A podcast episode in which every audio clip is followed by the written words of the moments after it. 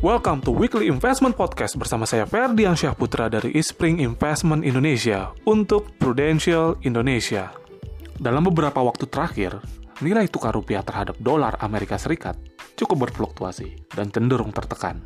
Bahkan, pada beberapa minggu lalu, nilai tukar rupiah sempat menyentuh kisaran angka Rp16.800 per US dollar. Hal ini membuat khawatir banyak pihak, mulai dari investor, pelaku bisnis, masyarakat umum, dan juga pemerintah.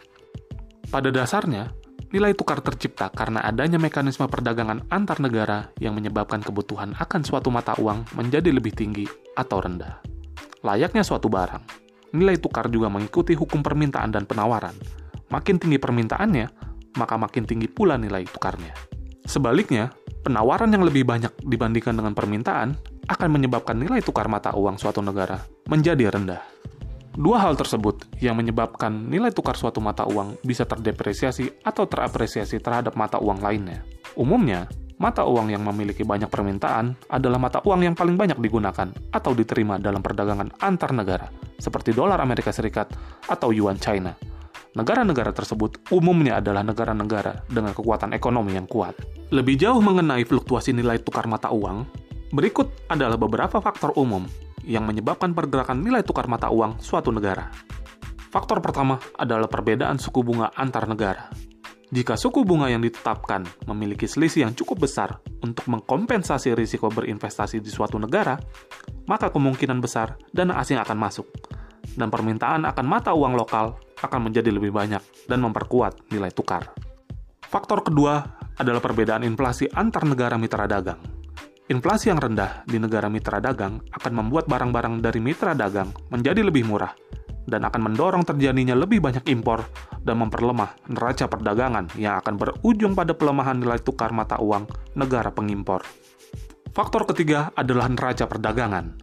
Apabila suatu negara lebih banyak membelanjakan uang untuk impor daripada penerimaan ekspornya, dengan kata lain, membutuhkan lebih banyak mata uang asing, maka dapat berakibat pada melemahnya nilai tukar mata uangnya terhadap mitra dagang negara tersebut.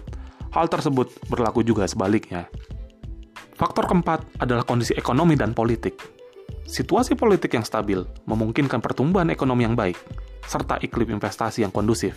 Dengan pertumbuhan ekonomi yang baik, memungkinkan suatu negara untuk lebih produktif, dan menghasilkan neraca pembayaran yang positif yang berujung pada meningkatnya permintaan mata uang lokal. Dan yang terakhir adalah faktor ekspektasi dan spekulasi.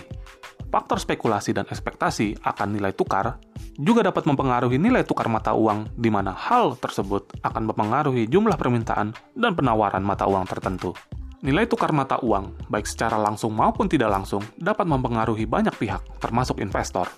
Jika Anda berinvestasi pada instrumen dengan denominasi mata uang asing, maka nilai investasi juga akan terpengaruh sesuai pergerakan mata uang rupiah terhadap mata uang asing tersebut. Oleh karena itu, selalu perhatikan seberapa jauh sensitivitas instrumen investasi yang Anda pilih terhadap perubahan nilai tukar mata uang. Karena fluktuasi nilai tukar mempengaruhi pasar saham dan obligasi yang berimbas pada hasil investasi investor, maka perlu diingat bahwa fluktuasi di pasar modal adalah hal yang wajar. Tidak perlu panik, terutama jika Anda berinvestasi untuk tujuan jangka panjang, karena dalam jangka panjang, investasi di instrumen keuangan di Indonesia berpotensi mengalahkan inflasi untuk membantu investor mencapai tujuan keuangannya. Demikian Weekly Investment Podcast dari Eastspring Investment Indonesia untuk Prudential Indonesia. Semoga bermanfaat dan salam investasi. Here we go. Podcast. Listening anywhere and everywhere.